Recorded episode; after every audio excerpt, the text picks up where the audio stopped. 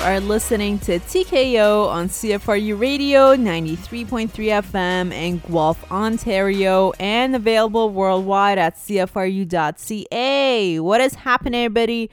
What is good with y'all? It's your girl Janan right here on TKO. As you already know, here on TKO, all we talk about is mixed martial arts, also known as MMA, and other combat sports too. We also discuss the issues that surround the role of fighting and talk about notable fighters and athletes and how they all got started in the game and of course where they are now. So What's good, everybody? Goodness! If you only knew what time of day it was that your girl right here was actually recording this episode, you'll be surprised because, man, okay, so long story short, today your girl had a relatively long day at work, and I honestly thought to myself, okay, I'm super dedicated to TKO. Of course, like every single week. Like I have to do TKO regardless of how much work I have, uh like how many different things I have going on. TKO, the show must go on. You you hear me? So, having considered all those things, I even thought to myself, uh okay, you know, I have to be stuck at work for a couple more hours and it is indeed getting later in the day and usually we submit our episodes um, a little bit earlier before it actually gets broadcasted every Thursday at 4 p.m. at CFRU. Um, so uh, the timing, like it, it had to be done, but I actually thought to myself, maybe I should just record from my office at work, which I was very, very close to doing so. However, I did not but, you know, we're still doing this. I'm back at home, thankfully. Home sweet home. But uh, I just brought that up because, uh, first of all, okay, yeah. So, two things I want to point out. Um, this is how dedicated we are to the show. And uh, once again, even if there's an apocalypse happening outside, be just rest assured every Thursday at 4 p.m on CFRU 93.3 FM, and if not on uh, uh, like wherever you get your podcast from online, TKO will always be there. Okay, so like, oh my gosh, I just I just imagine how funny it will be outside. Just imagine the zombie apocalypse being on just ongoing outside and us doing TKO and like like the champion of zombies just fighting Conor McGregor. Can you? I mean, honestly, I wouldn't be surprised if that was a thing in the future. But uh, once again, this is how dedicated we are to the show. And we will always be here for y'all, TKO Nation. One love, all right? Okay. So that was the first thing I want to say. But also, um, oh, I forget, man. I honestly forget. So uh, I, I just guess overall, this is one of the good things about the pandemic because, you know, we don't necessarily have to be bound to a certain location to deliver our content to, to every single one of you. As long as we have access to uh, proper equipment, we can technically record or show from any place, anytime. So because of that reason, um, I, I just feel like it, w- it would still be interesting if I did get to do the show from a different location. I mean, who knows? Maybe it will happen in the future. And considering that your girl right here is in grad school and things are just getting started, uh, I would not be surprised if that actually did happen in the future. So, um, regardless, I'm just I'm very very sure that it will be very fun. But uh yeah, so that's that's what's been going on for the past uh, few hours, but yeah, don't worry right now. I'm back into my quote unquote home studio and uh yeah, let's do this. And uh PS I usually go to bed pretty early, but uh, right now, uh, this is technically technically considered my bedtime. So uh, we'll see how I hold up. But um, you know, my other concern is actually how I will be going back to bed because uh, every single time I do TKO, I get so hyped up from the content that we talk about on our show that I either have to get back to doing doing work to the to the end of the night or I actually have to like go and do a really intense workout. That's how hyped I get. But um, you know, maybe I'll just meditate a little bit after TKO and uh, get ready for bed. But okay, enough of all of that. Um, like always, there's just so much happening in the world of combat sports right now. So this past weekend we had UFC 258 happening. Uh, it was a very very good card. Specifically talking about the main event uh, of the evening, which was for the welterweight championship um, belt of the world. Kamaru Usman versus Gilbert Burns. That was a very interesting fight. Um, the outcome, I didn't necessarily expect it the way it, it played out. However, um, after the fact, and this is gonna sound a little bit vague right now, but I will definitely get into it in more detail in a few seconds. But um, it, it, it kind of made sense after the fact, after the decision was announced. Everything just started clicking at least in my mind. And uh, I will actually, this is a good segue to um, kind of uh, allude into why I think uh who uh, the the person not to give too much away the person who won that bout between Kamaru Usman and Gilbert Burns aka Kamaru Usman haha the winner Kamaru Usman. Why I think um he for, number one he deserves to be the champion at the welterweight division no doubt about that. With that win he essentially solidified his position in the in the division but also his position in the entire UFC roster and uh, essentially what the, the performance that he put on on Saturday night against Gilbert Gilbert Burns excuse me um he just uh, essentially shut down all the haters. If you already had doubts about how good of an MMA fighter Kamaru Usman was, I will highly suggest that you go back and watch that fight against Gilbert Burns because uh okay, enough of that preview because I really do want to talk about that in more detail. Um so uh yeah, just I'm just gonna put that thought on hold for a few seconds. But some of the other things we want to talk about today on the show, uh, of course, we do have another fight night coming up the Saturday nights.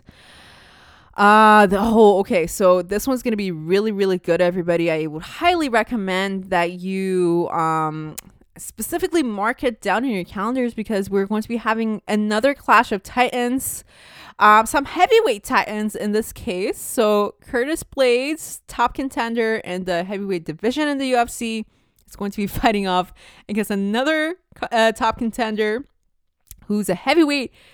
Derek Lewis. Goodness, these two guys are just so good, and um, they've been um, so uh, they've been uh, at the at the same status that they've they are in right now for for a hot minute now meaning that sure like they they need to possess some uh some set of skills some set of um, special abilities to maintain their position in such a competitive weight division.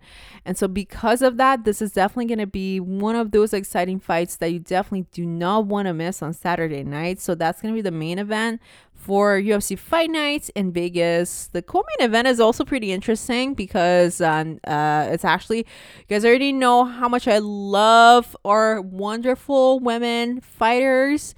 So we're going to be having a women's bantamweight bout between uh, Ketlen Vieira from Brazil, who's fighting off against Yana Kunitskaya. And Yana, we haven't seen fight in so so long, and Ketlen, I think she she did fight a, a few months ago, uh, but regardless, this is going to be very exciting, especially because um, I, I do feel like the women's bantamweight division has been a little bit, uh, just a tad bit dormant recently. Um, yes, we we always have exciting fights whenever the champion of this weight division is involved. Whenever Amanda Nunes is um, fighting.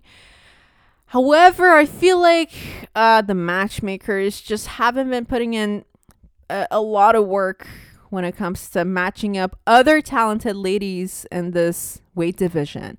And again, just to remind you guys, this the the bantamweight division, the the 135 pound weight division, um, was the first ever weight division that was created for women in the UFC with the pioneer person um, who essentially like who was the first ever woman to be signed to the UFC and to simultaneously become the champion at the bantamweight division was of course the one and only Ronda Rousey, my all-time favorite female fighter in the world and my my role model essentially.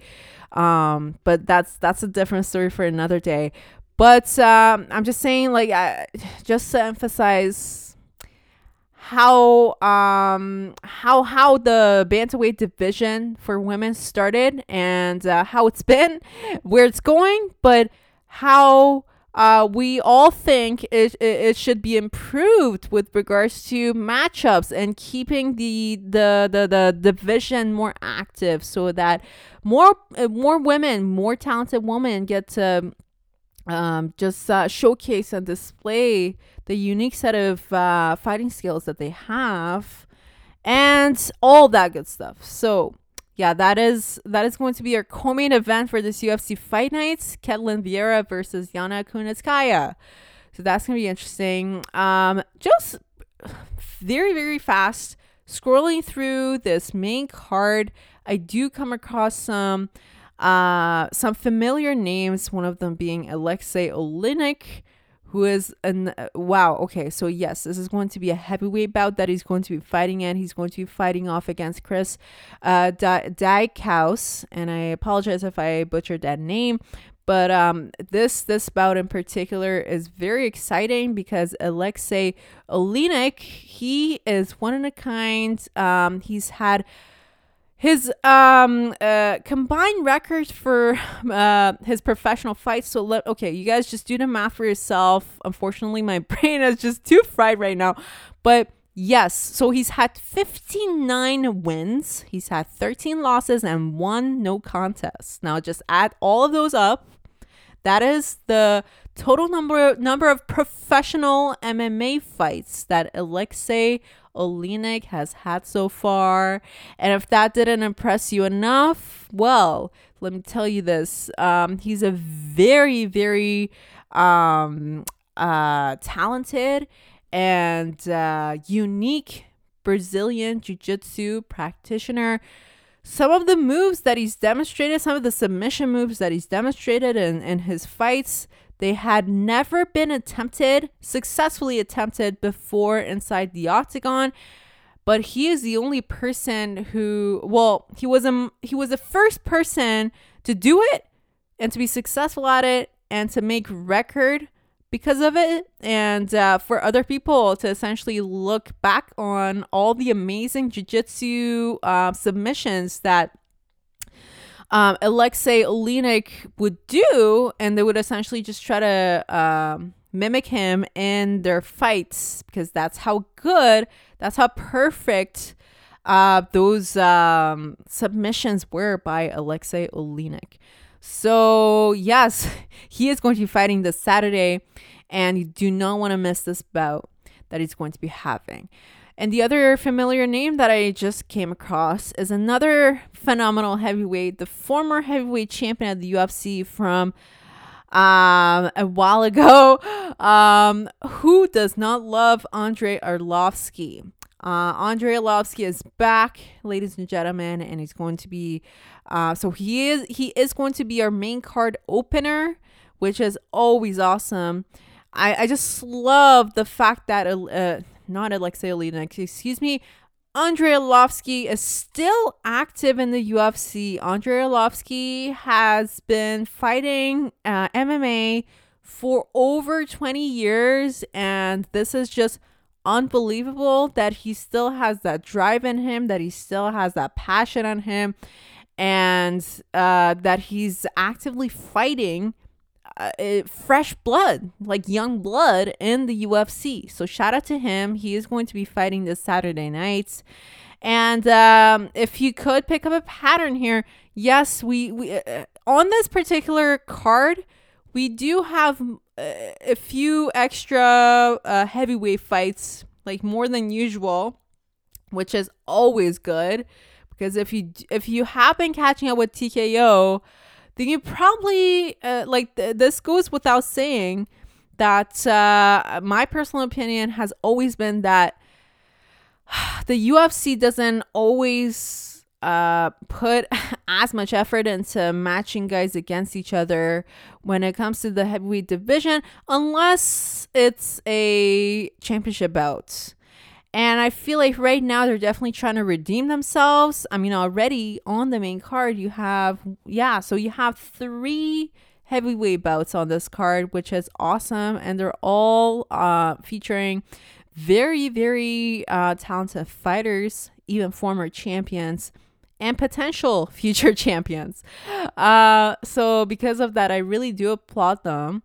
Uh, and you, you guys already know when we're talking heavyweights, you, yeah, you just cannot blink because there is just so much power inside the cage once heavyweights are fighting and uh, someone can just throw one shot that might look normal or mediocre. But if the opponent isn't careful enough and that shot is actually completely absorbed by the other person then they will 100% go down and there's always a higher knockout rate whenever we're talking heavyweight bouts. So, because of all those reasons, make sure you catch up with UFC Fight Night.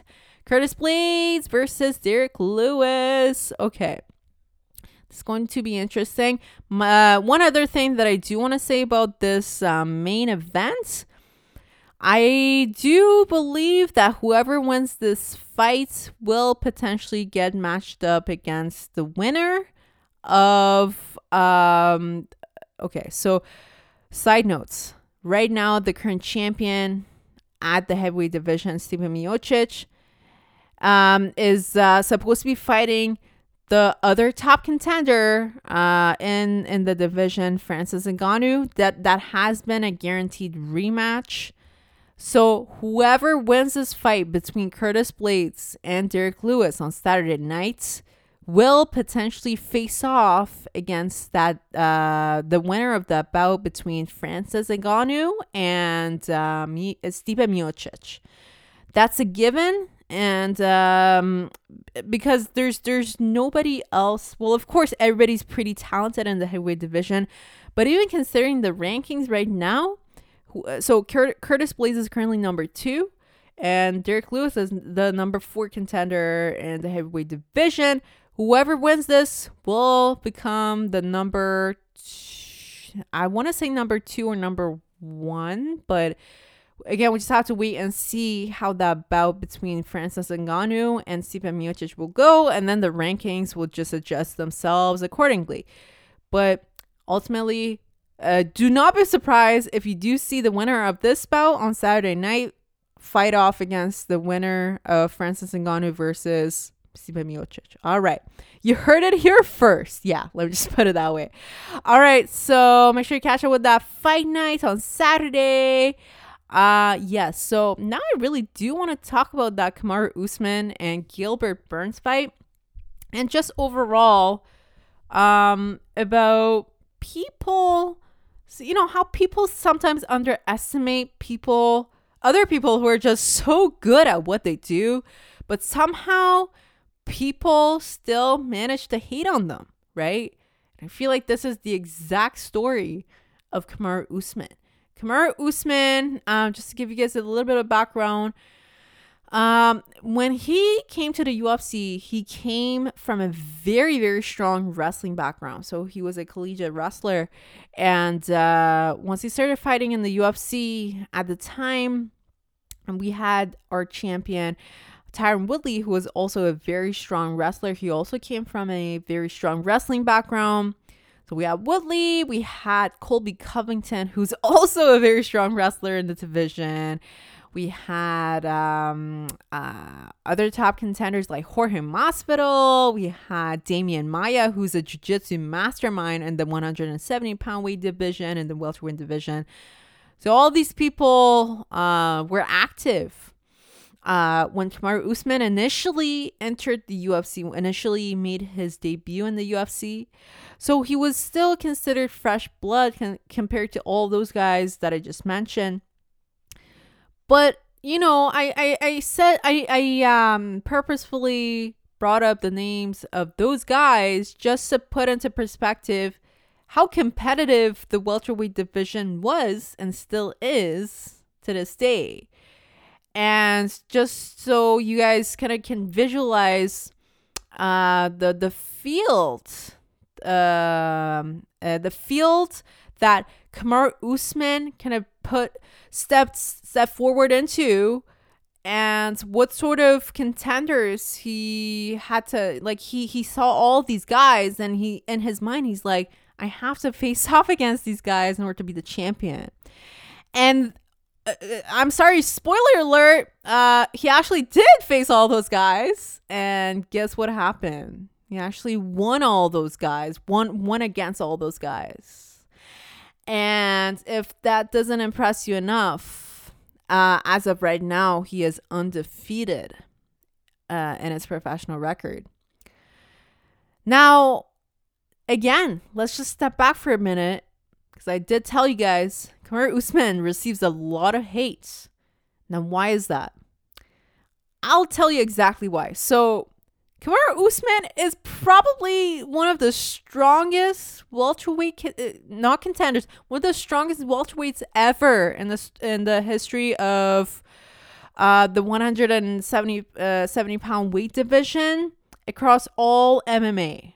Okay, and I really, I, I really say this uh, truthfully and genuinely because he truly is, and this is because, yes, I did tell you that uh, Kamaru Usman comes from a very strong wrestling background, but uh, to to this day, he's put in so much work that even his striking, even his kickboxing, even his jiu-jitsu have um, improved to such a great level that I can easily, with the ease of mind, say Kamaru Usman is a over uh, is overly a well-rounded mixed martial mixed martial artist, if not beyond that.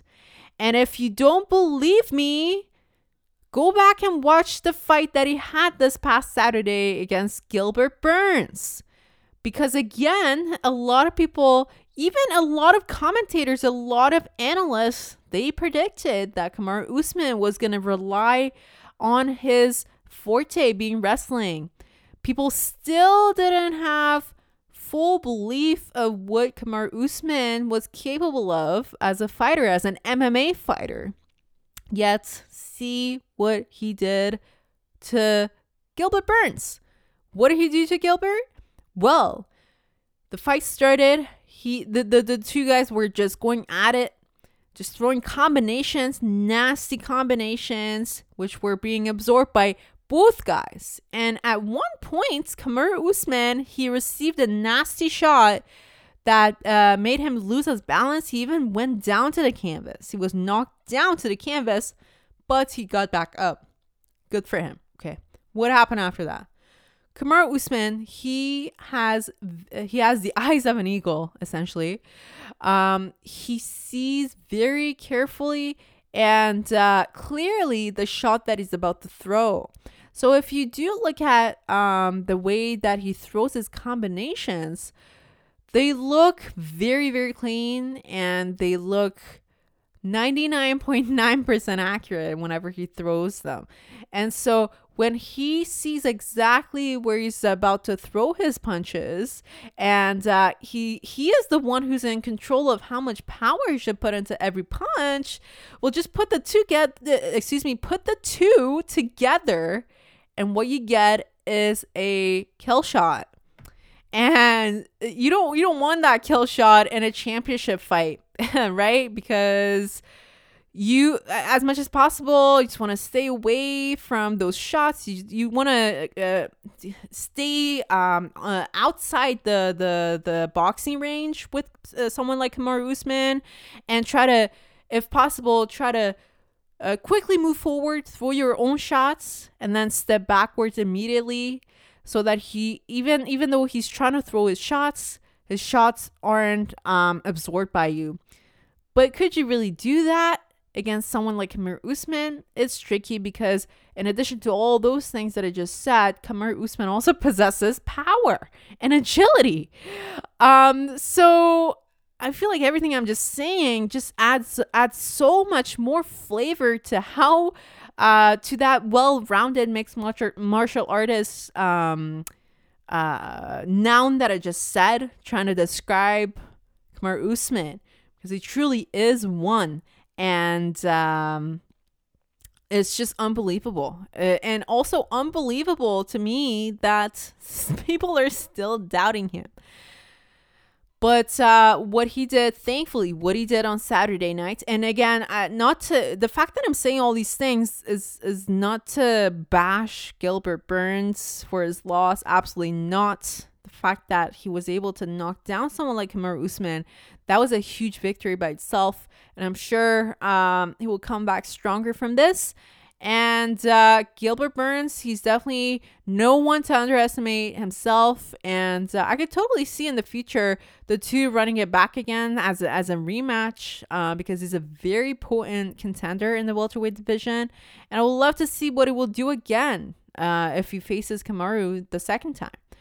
But going back to Kamaru, um, and yeah, just like how, first of all, how much he's improved since his first fight in the UFC. Uh, how much diversity he's added to his uh, game plan in every single fight. I feel like every every single fight we're seeing the evolution of Kamaru Usman uh, progress. And so essentially, what I'm saying is, with every fight that he adds to his record, the better he gets. And there's nobody who can stop him right now in the welterweight division. So what is next for Kamaru Usman? Should he move up or uh, or move down a weight division to to fight contenders? I would say um, he should probably stay in the division for another two, three fights. And after he's completely dominated over everybody in the 170 pound division, I would love to see him fight against someone someone so legendary like George St. Pierre. Honestly, I, and I know a lot of people argue that, okay, this wouldn't be fair because George St. Pierre, GSP, he's not in his prime anymore, blah, blah, blah. But who else has been this good at the welterweight division? It's been only GSP. Okay, and uh, I, I mean, I know it's a little bit dreamy at this point, but I mean, who knows? If the fans want it, the matchmakers will definitely make it happen. So again, I would love to see Kamaru Usman fight off against George St. Pierre in the future. I just want to see how that will play out. Maybe I'll just play it on the PlayStation or something, just like some some sort of a fantasy fight. But uh, if it happened in real life, that will be Gucci. All right, so oh, I talk so much. All right, unfortunately, that is all the time we're gonna be having for this week. You guys make sure you go to cfru.ca to catch up with previous episodes, and you can also go to Spotify and iTunes to download previous episodes as well. And until next time, it's your girl Janon right here, and this is TKO. Peace out.